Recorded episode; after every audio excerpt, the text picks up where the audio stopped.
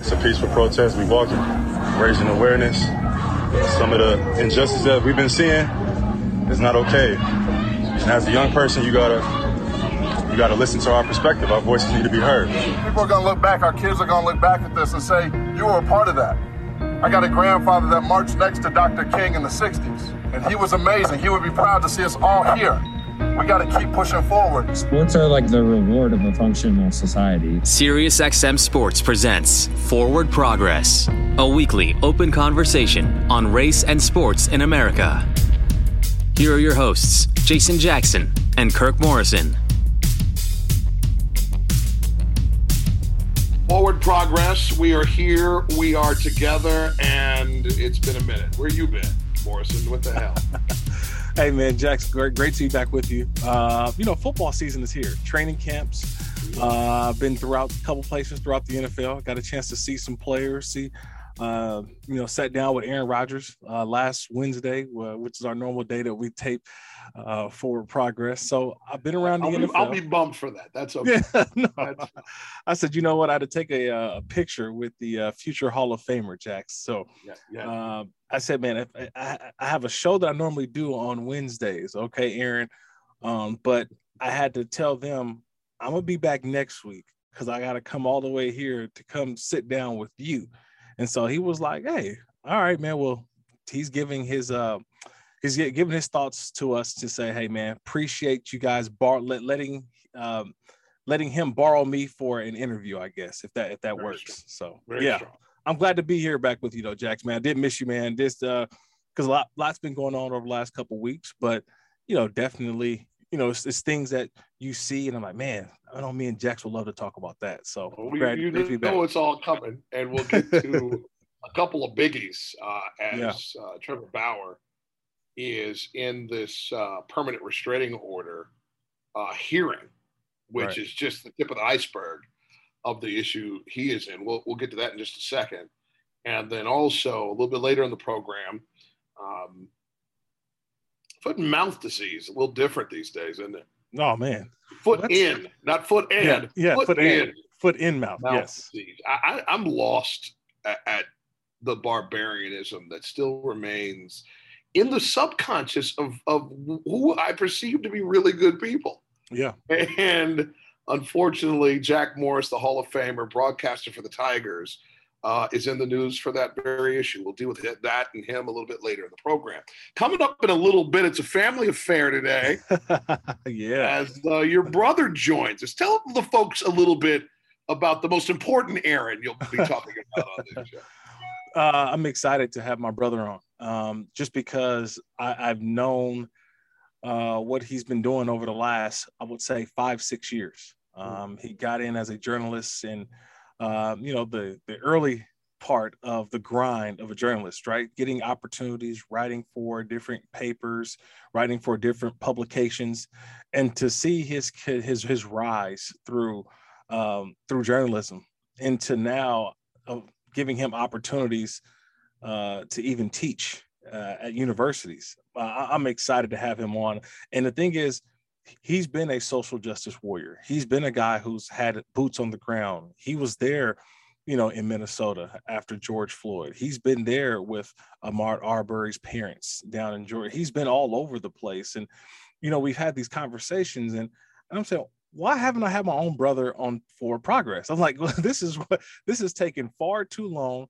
But the issues that we talk about, it's it's it's it's he has a different perspective because he was there. He has been there. He's spoken to these people, and it's one thing for us to have uh, our opinions or how we feel, or we can discuss the situation, but it's different when you hear his perspective of talking to the people that it truly truly affected that were close to these people. You know what I mean? It's one thing that we're out in our homes, Jax and we talk about it, but it wasn't a family member, wasn't a close friend. It affected us in a different way. But to see those closely affected and the work that he's been doing and telling those stories and getting that message out, um, I just said, man, far too long. I don't know why we haven't had him on. So I can't wait to have my brother on today. We're putting him in the hot spot. We'll put him right in the middle of the show. 20 minutes plus of Mhm. dialogue with Aaron Morrison coming up in just a little bit. Uh, but you, this news is happening right in your backyard. Uh, with one of the best in the game, and and that's on the field. Um, as it pertains to um, what's happening off the field for Trevor Bauer, let's get into it. Uh, there's a woman who is requesting a permanent restraining order against Bauer. And they're in, um, as we're taping this, heading to their third day of restraining order hearings. Mm-hmm. yeah, it's a lot. Tell me the last person you know who's had more than, you know, like an hour of getting that squared away in court. Right. And that just may be something that's different in this case. Um, so it's not to make light of it. Correct. Um, but um, on Tuesday, when they were in their second day, um, she explained um, uh, why she waited six weeks to file her request following a, a violent encounter with Bauer, as she alleges. And, and, this is so challenging because it is her word versus his word. This is why so many victims don't come forward. Right. Um, but um, kudos to ESPN and many of the news agencies. They're going by what you should do many times in these cases. They're not releasing her name, and so I don't even have it available to me. Um, so when I refer to her as the woman, it's not out of disrespect. Right. It's, it's, out of respect, actually.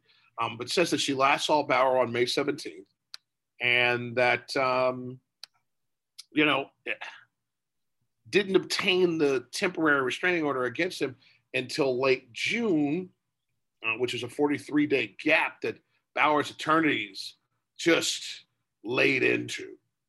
Um, which listen, they're trying to protect their client. They're going to find whatever hole they can try to jump Absolutely. into. And um, his attorneys have highlighted in their attempts to prove that she didn't require a restraining order in the first place. As part of her testimony on Tuesday, however, the woman told her attorney that she waited because a detective from Pasadena, California, told her on two separate occasions uh, that Bauer would be arrested. And as we all know, that hasn't happened. What, what's the? Let's just go. You're there. You're you're in yeah. the backyard there. Um, what's the vibe on all of this right now? Well, I think when you hear the name Trevor Bauer, you think of, you know, one of the great pitchers in baseball, Jax. That mm-hmm. that's that that's that's the given, right? He's Cy Young Award winner of last year, All Star, um, golden spikes. I mean, everything that you want, you know, just national pitcher of the year in college, like everything that you want to know about a player, it's Trevor Bauer in terms of the accolades as, as a pitcher. But then this is the conversation I know a couple of my colleagues and I had. And Jax, you can help me fill this out. Good people and good players, right?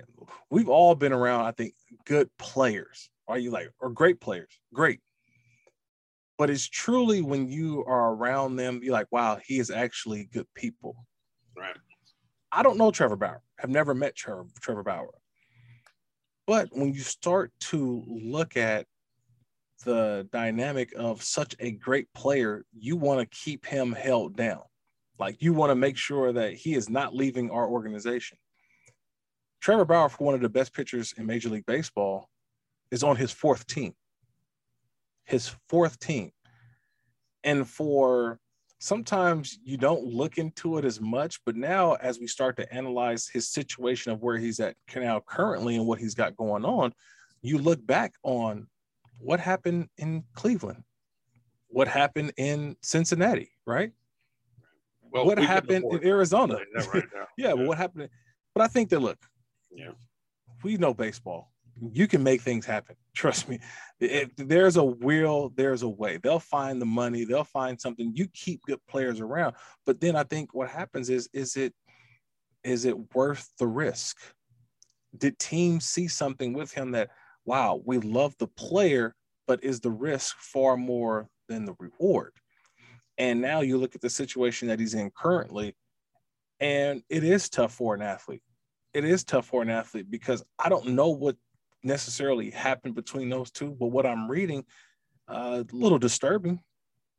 It's a little disturbing. Being kind, yeah, and, it's it's it's staggering. Um, Bauer hasn't been arrested or charged. Correct.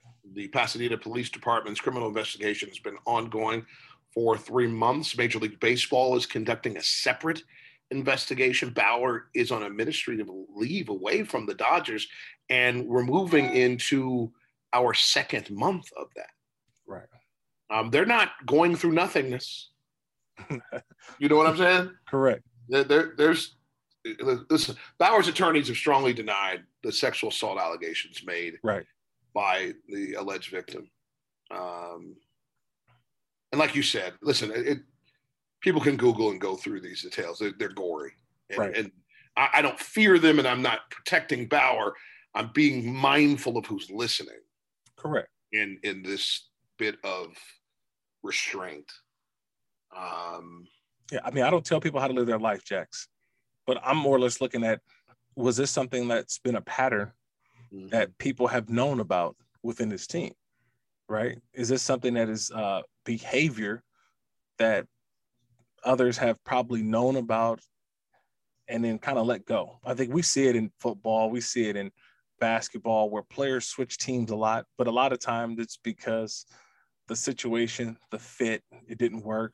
Obviously, money uh, comes into a, a lot of it, yeah, but Big- also big, too big money. but- big money, but also too, it's a lot of the off the field situations. I mean, I, I see it or off the court. I mean, I see it in football a lot. I'm like, why is that player? Why are they getting rid of that player?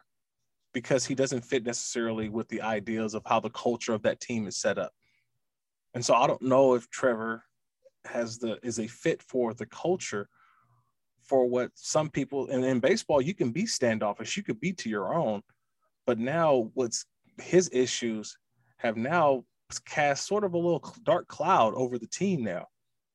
And my, my my thing is, how do you come back from this? This has been something that's been lingering all year long, and we're all watching it.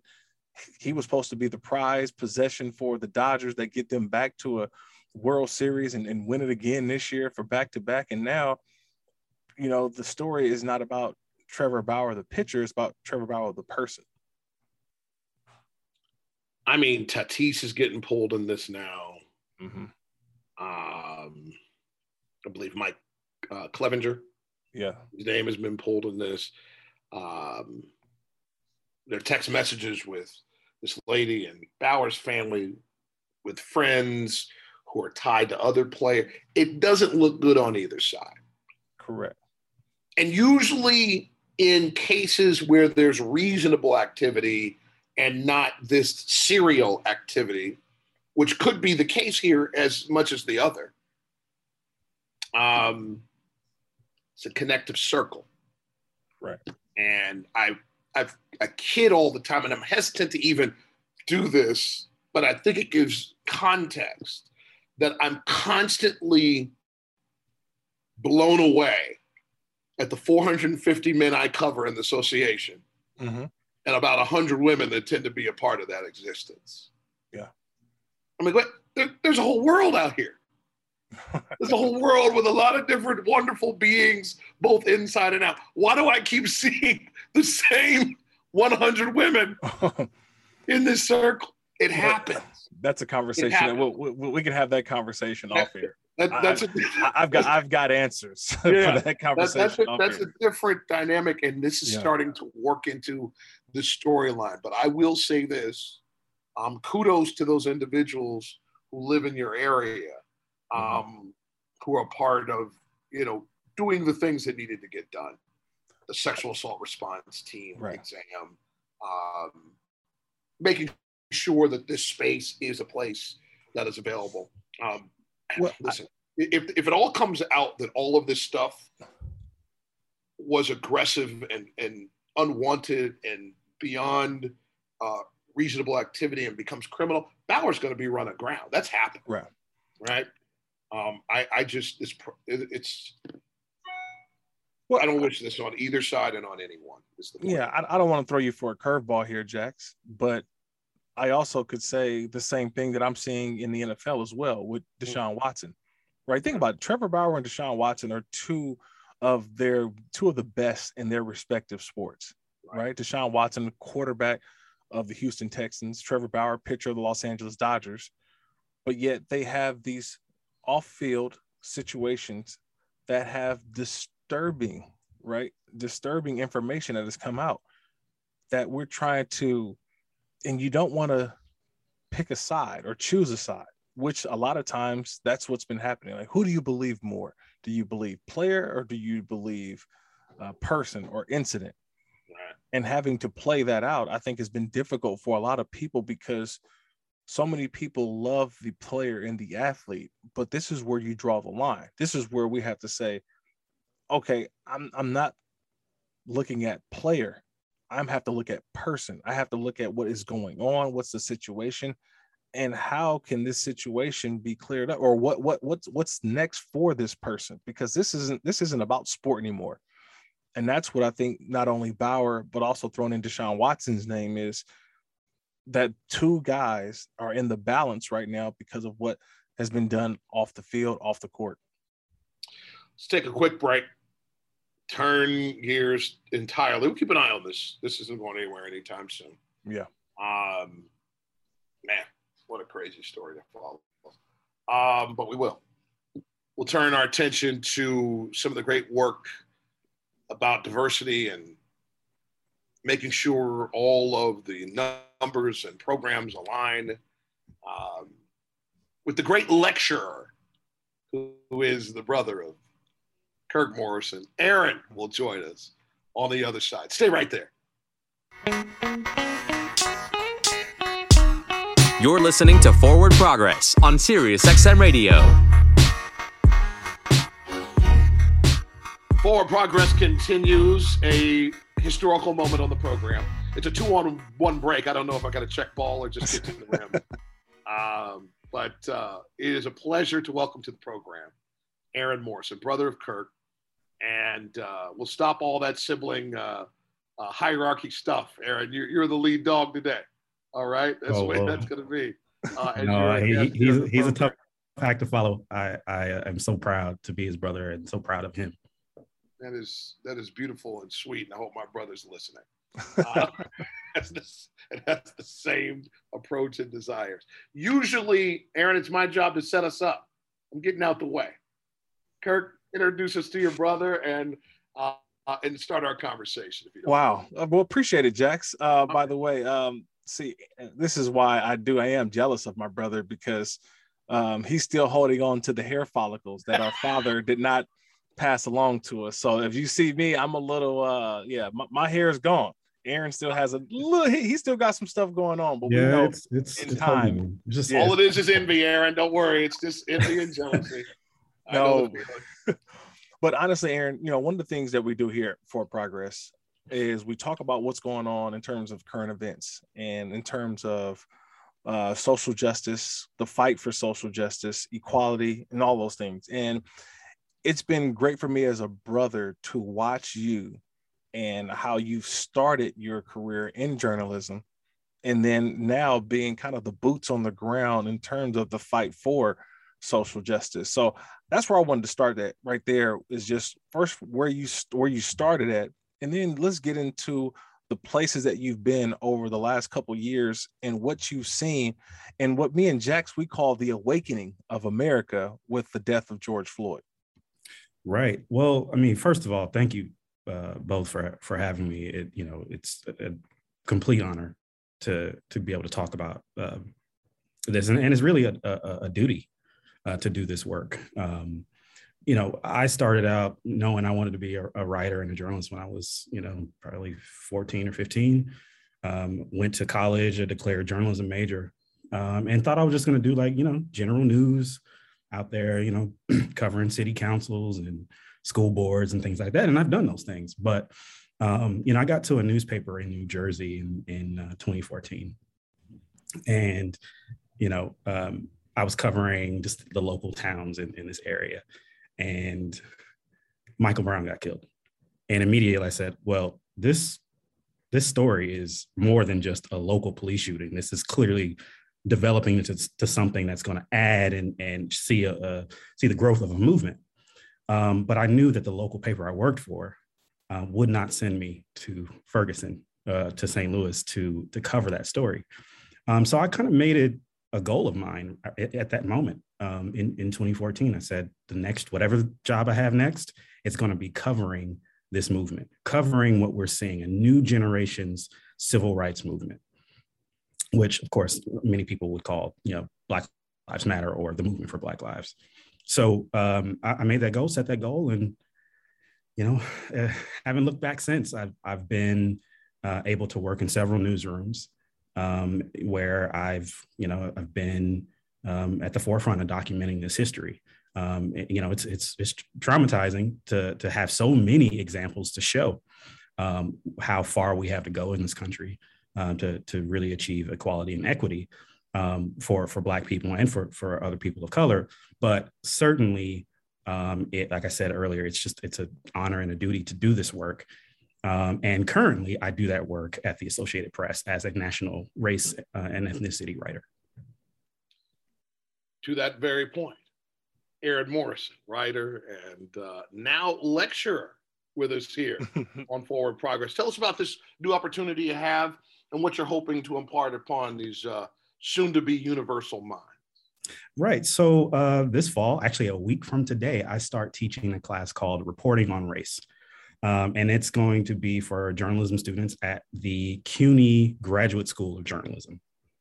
Um, and that's here and I'm, I'm, I'm actually in um, the AP offices in New York City, but the, the campus is also, the, the school is also here in New York City. So I'll be uh, starting uh, 14 weeks, 14 full weeks of, of, of instruction and, and just really um, hoping to create um, a new crop of journalists that can responsibly cover race. What we know, um, you know, about how media um, has covered communities of color, especially how, they've covered uh, Black folks. It's just been harmful for so long. Uh, and it's only starting to get better now, uh, I think, as a result of, you know, um, the, awakening that we saw with the death and, and murder of George Floyd. Um, so you know it, it's really an opportunity to just make sure that that the next generation or next crop of journalists that are joining newsrooms in the near future um, they they go in understanding better. Uh, you know, these are the the, the pitfalls. Uh, this is this is how the majority white, uh, you know, press corps got it wrong in the '60s and the '50s and even before that, and and even uh, recently. Uh, this is how they got it wrong, and, and we're, I'm just trying to steer them away from uh, those traps that, um, quite honestly, um, you know it, it, it affects the amount of trust that our communities have in the press in the media to actually get things right to act- accurately reflect what's going on in in, in our uh, in our world so that's that's the that's the goal that's the job um, and yeah I, I, I need all the luck i can get you know aaron i think one of the things too is i've, I've been delighted to hear and, and read a lot of your work in terms of being there with the boots on the ground, but to talk with the people who are most affected, mm-hmm. talk with the, the families, the parents. And I remember we had that conversation about Ahmaud Arbery and mm-hmm. speaking with his mom and being close to the people who have had to deal with this every single day. I think outside of it, we deal with it, but we're able to kind of turn the page and move on to something else where these families who have to deal with that that that pain that that story every single day what was the the biggest takeaway in doing that and being so close to those families uh, i think the biggest takeaway is that um, you know these folks are uh, they didn't ask for this. You know so often they they uh, are thrust into the national spotlight sometimes an international spotlight. Wow. Um, you know around i mean think about george floyd's family. You know were it not for the way that things played out the you know um, in the last year this family would be completely anonymous. We wouldn't know who they are um, so imagine that being true for your family, for you, and then all of a sudden it changes overnight. Uh, and then for an entire year, almost an endless barrage of attention, of requests from journalists, uh, of, of people wanting something from you, wanting you to represent and become a symbol for something much larger, something that you've never trained for, something you've never prepared for, something that, quite honestly, most people don't get any sort of coaching on. Um, they're they're asked to become public spokespeople for the the plight of uh, black folks or brown folks or people of color. And um, you know, is it an unfair burden? It always is uh, on on these families. Um, but what I think we uh, where we make mistakes often, uh, particularly in the media, um, is we parachute in, we get our story, we talk to this family one time, and then we parachute out or, or fly out and and never follow up and never check in with them. And and I think part of the success of my career documenting uh, what's going on with um, you know the movement for Black Lives with these families is that I'm not you know come around every once and again, you know, or, or you know you're going to hear from me again. You know, I I regularly check in with George Floyd's brother who lives here in uh, in New York City, uh, uh, one of one of his brothers.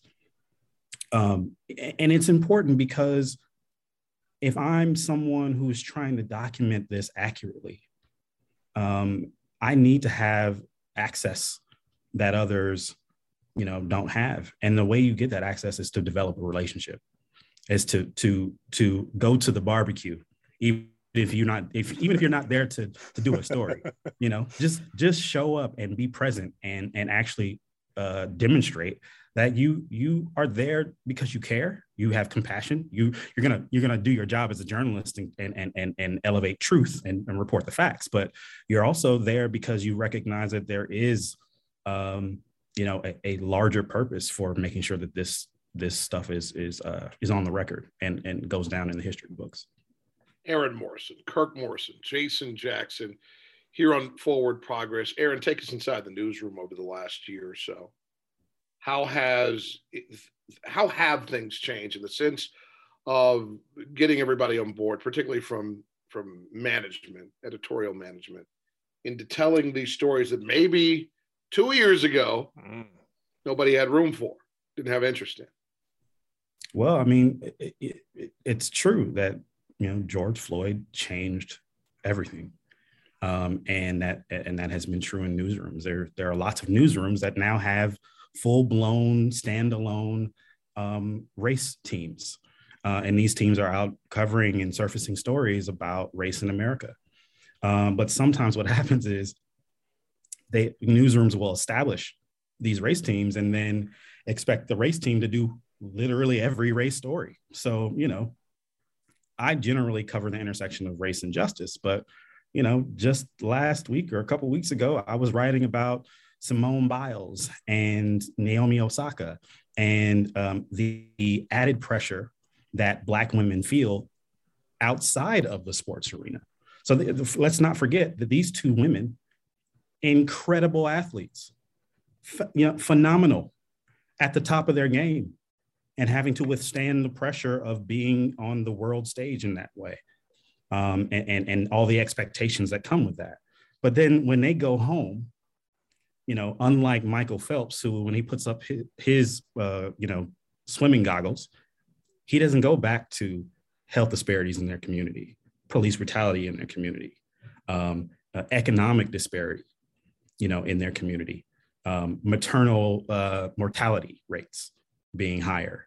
Um, all of these issues that Black women have to, uh, you know, deal with, Black communities have to deal with um, that uh, that other athletes you know would not understand. So uh, I, I, gave that example to just say, it, yeah, yeah. I mean, we have um, a commitment from a lot of newsrooms to do more uh, stories and coverage about race and how that uh, plays out in, in all all the arenas. Um, but what we really need to do is be to to train up, you know, white journalists and and other journalists of color um, to make sure that they are literate in covering race as well uh, because it, it shouldn't be that you just call in Aaron uh, to, to do every one of these stories. You should have a, a, a, sports reporter on your staff who can cover the intersection of race and sports. You know, Aaron, where is that um, dynamic heading when you talk about sports and race and social justice? We talk about it a lot here on Forward Progress. And it seems that everything is kind of we're in a space right now where there isn't a hard pressing topic. There isn't a hard pressing national story that everybody wants to put the microphone in an athlete's face right now. There's little other stories that we've had in the past but there isn't that one that now grabs everyone's attention and we want uh, we want a soundbite right now. What must the athlete do you think in terms of continuing to bring the message and get the message across that we aren't where we need to be at well, I, I think athletes. Um, it's kind of interesting that you you ask this particular question because I think what just came out with the census is is really interesting. The census actually uh, showed that the number of people, the, the new census data that was just released uh, right. late last week, um, that data shows that um, the number of people identifying as multiracial have, has more than doubled since uh, 2010. That means we're talking about, I mean, in, in the sports context, we're talking about um, tons of athletes who will make it to uh, the professional leagues having much more complicated identities than we're used to. Uh, and so you may find that whereas, you know, for Colin Kaepernick or, or others, it was easy for them to come to the mic um, and, and really affirm um, um, one identity over the other or um, one race or, or, ethnicity over over another and and and uh, speak out about those issues, it's going to become a lot more complicated because people uh, their identities are, are, a lot more com- complex now, uh, mm-hmm. and that's going to be true. I mean, uh, um, even when you think about it, you know, most a lot of athletes are pretty young people. Um, the number of people identifying as multiracial under the age eight, uh, 18 grew by 2.1 million between uh, 2010 and, and 2020.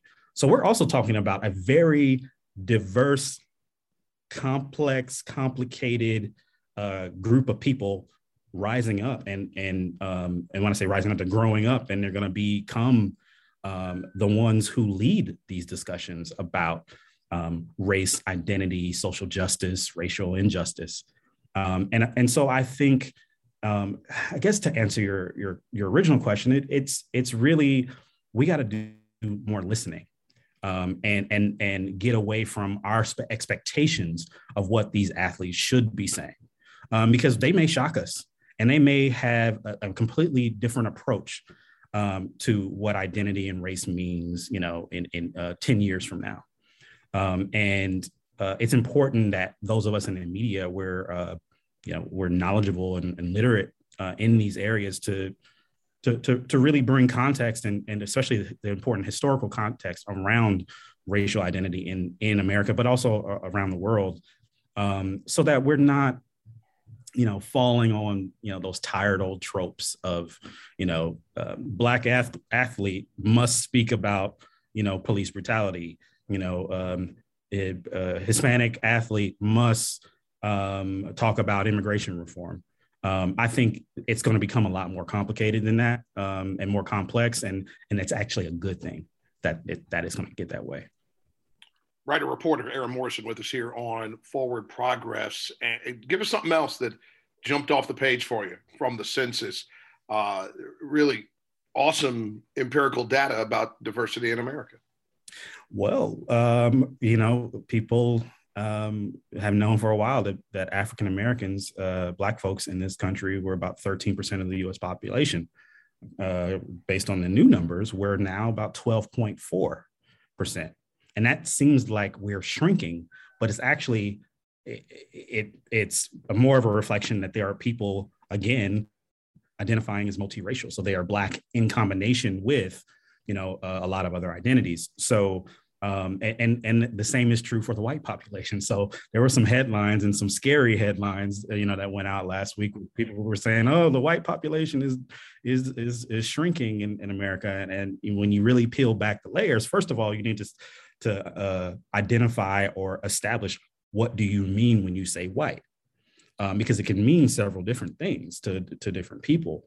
Um, eh, you know, the census and that not to get all nerdy and into the weeds on this but the census actually you know does you know have a category of like people who identify as white alone and black alone and, and other categories. Um, and so those folks identifying as white alone and black alone it's actually shrinking. And there are more people as we've talked about already are are uh, checking a second box or even a, a third box um, as part of their identity. And um, and so again, I think that's that's going to change um, you know how how we we think and, and talk about racial identity. But what's more most important about what has come out of the 2020 census is, is you know how it's going to change our politics, um, how it's going to change representation at, at the federal level, um, the number of um, you know re- districts that are going to be gerrymandered or, or you know how your representation is going to change um, that also affects the number uh, the, the amount of federal funding that you receive for your public schools for things that, that are going on in your community. So you know when we talk about the census it, it, to some people might sound boring but i'm like no you you got to understand like that is very important data that's coming out. Uh, that's that's that's talking about um, you know uh, what it what our society is going to look like in terms of public resources and public goods what that's going to look like for a for the next a next generation or, or two so um and, and, you know kirk we're talking about you know the next couple generation that's that's that's like what america is going to be like for uh for your kids that's that's why it's important for uh, for us to understand um you know uh how how America is shaping up, how we're uh, dealing with um, the lingering issues of, of systemic racism and social just social injustice.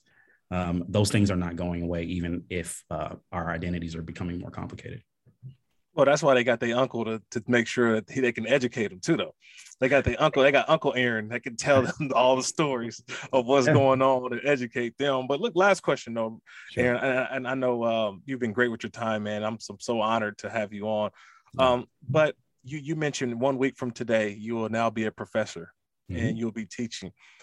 If you could tell the young Aaron Morrison who's sitting in that classroom right now what you know now uh, but you probably didn't know back then. What would you tell that young Aaron Morrison who's sitting in that classroom today? Ooh, um, wow. Uh, I probably would just say, you know, um, sit tight, hold on.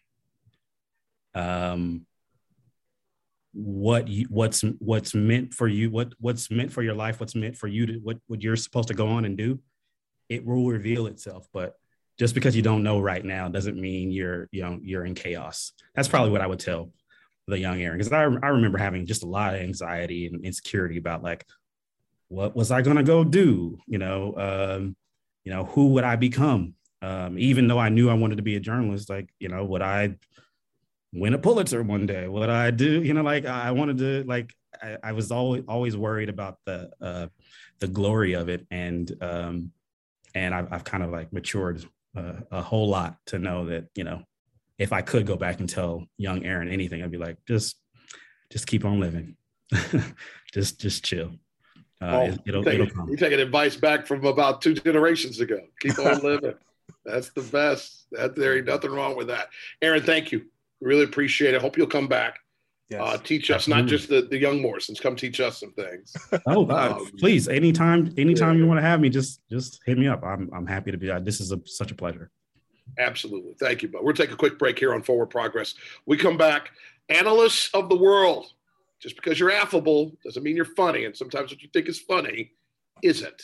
Another example. When we come back. You're listening to SiriusXM Radio. Radio. We now return to Forward Progress. Here's Jason Jackson and Kirk Morrison. Forward Progress continues. It's the Big Brother Morrison and uh, also firstborn Jackson here mm-hmm. uh, on Forward Progress. How cool was that to have your brother on, man? Uh, I think I said, man, it was it was uh, it's funny because he's always gonna be my little brother. Yeah, like little brother, like right. doing, yeah, but he doing apologize for that. Yeah, but he's doing big things, man. And so it's like, yeah it's, it's always funny too. Uh, we had this conversation before our off air around our family and said, who would ever thought two uh two kids from Oakland, California would be would, would be in journalism, media, broadcasting content. It's just it's just it you don't hear those stories enough. And I feel like we are so focused on what we're doing, Jack, that we don't tell we, we need to tell more kids in our area that there's more things that you can do outside of playing sports uh, that you can be involved in yeah. uh, and, and really you know find a career in that. That can that take directly from the skills right. that you develop being a teammate. That, that's the thing that's awesome. So um, listen detroit tigers television analyst jack morris i mean you, you want to talk about one of the best ever. Yeah. And tigers fans are lucky to have him on the telecast uh, found himself on Tuesday night having to apologize. I'm only rolling my eyes for the people that are watching the video because it's just this stuff is so avoidable. And here's the thing: I actually believe Jack in this case. Sometimes I call BS, you know, uh, uh-huh. but the ease at which we think we're being funny and not being able to take temperature of the room about stuff that we don't say right. and do anymore um, sometimes gets lost on people. It's lazy. Um, I may want to give a pass, but it's not excusable. Right. Um, and then it's just like, man, I think a bit's not even funny. Like if you're going to, for a funny bit, go all in, right? Right. But he said he didn't uh, intend for any offensive offensive thing on Tuesday night. After using an accent when describing what the Tigers should do when Ohtani, who just again at the center of this stuff sometimes because of people's ignorance, um, was coming up to bat. So game tied at two, top of the sixth. Um, here comes Ohtani up. We all know he's from Japan. Mm-hmm. Um, and his play-by-play partner Matt Shepard asks Jack, "What do you want to do with Ohtani in this position, this situation?" He said with an accent, "Be very, very careful." You can only imagine he tried to do some ridiculous Asian right. voice. Um, and before the start of the ninth inning, they come back on. He's got to do the whole apologize. And the apology was almost there. And, and it's that one little thing where I go, "No, you blew it. Now I'm upset. You got to be suspended and learn a lesson." Mm-hmm. Here's the quote I did not intend for any offensive thing, and I apologize if I did. Why does everyone put in the if I did part? if, a, if an executive producer called a coordinating producer, and that coordinating producer called the truck, right, and you were told to apologize, guess what? There ain't no if about it. Yeah. you were clearly offensive. They even have that tone sound, that awareness in Southern Michigan.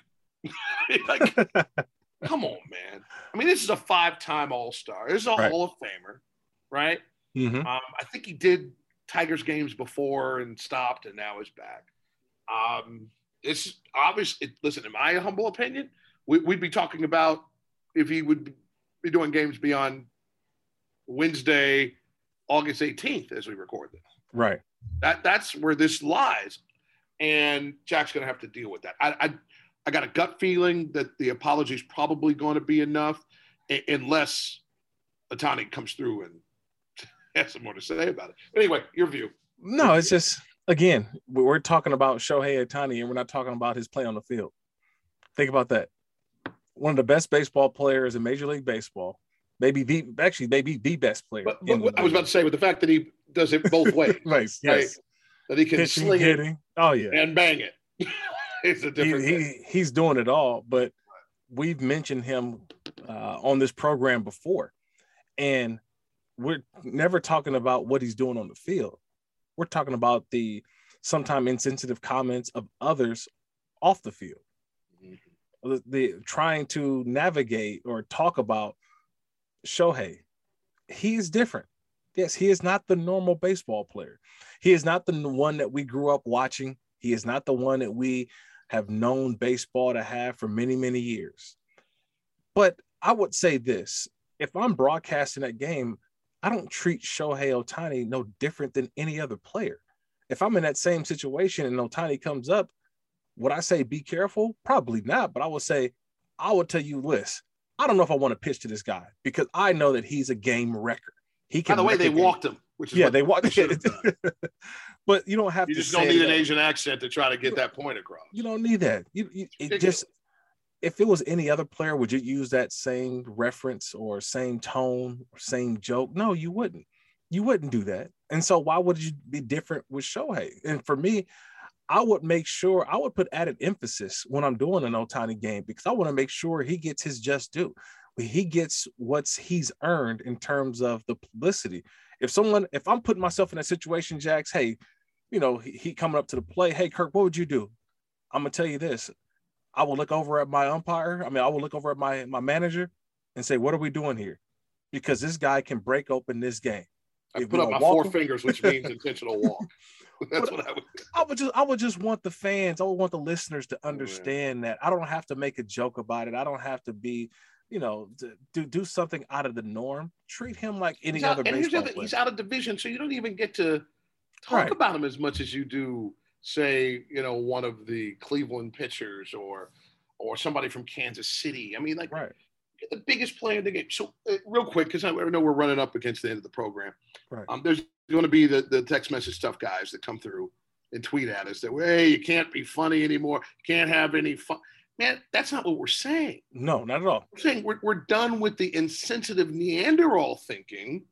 And if you're going to be funny, actually work on a bit that's funny, not Correct. some ridiculous 1950s slapstick ridiculousness that we've grown out of. No, I hear you. I'll, I'll, I'll, at least make a joke about some food or something. Just say, hey, uh, he's coming up to play. What would you do? Well, I would just try to go bring my card and say, let's go to dinner.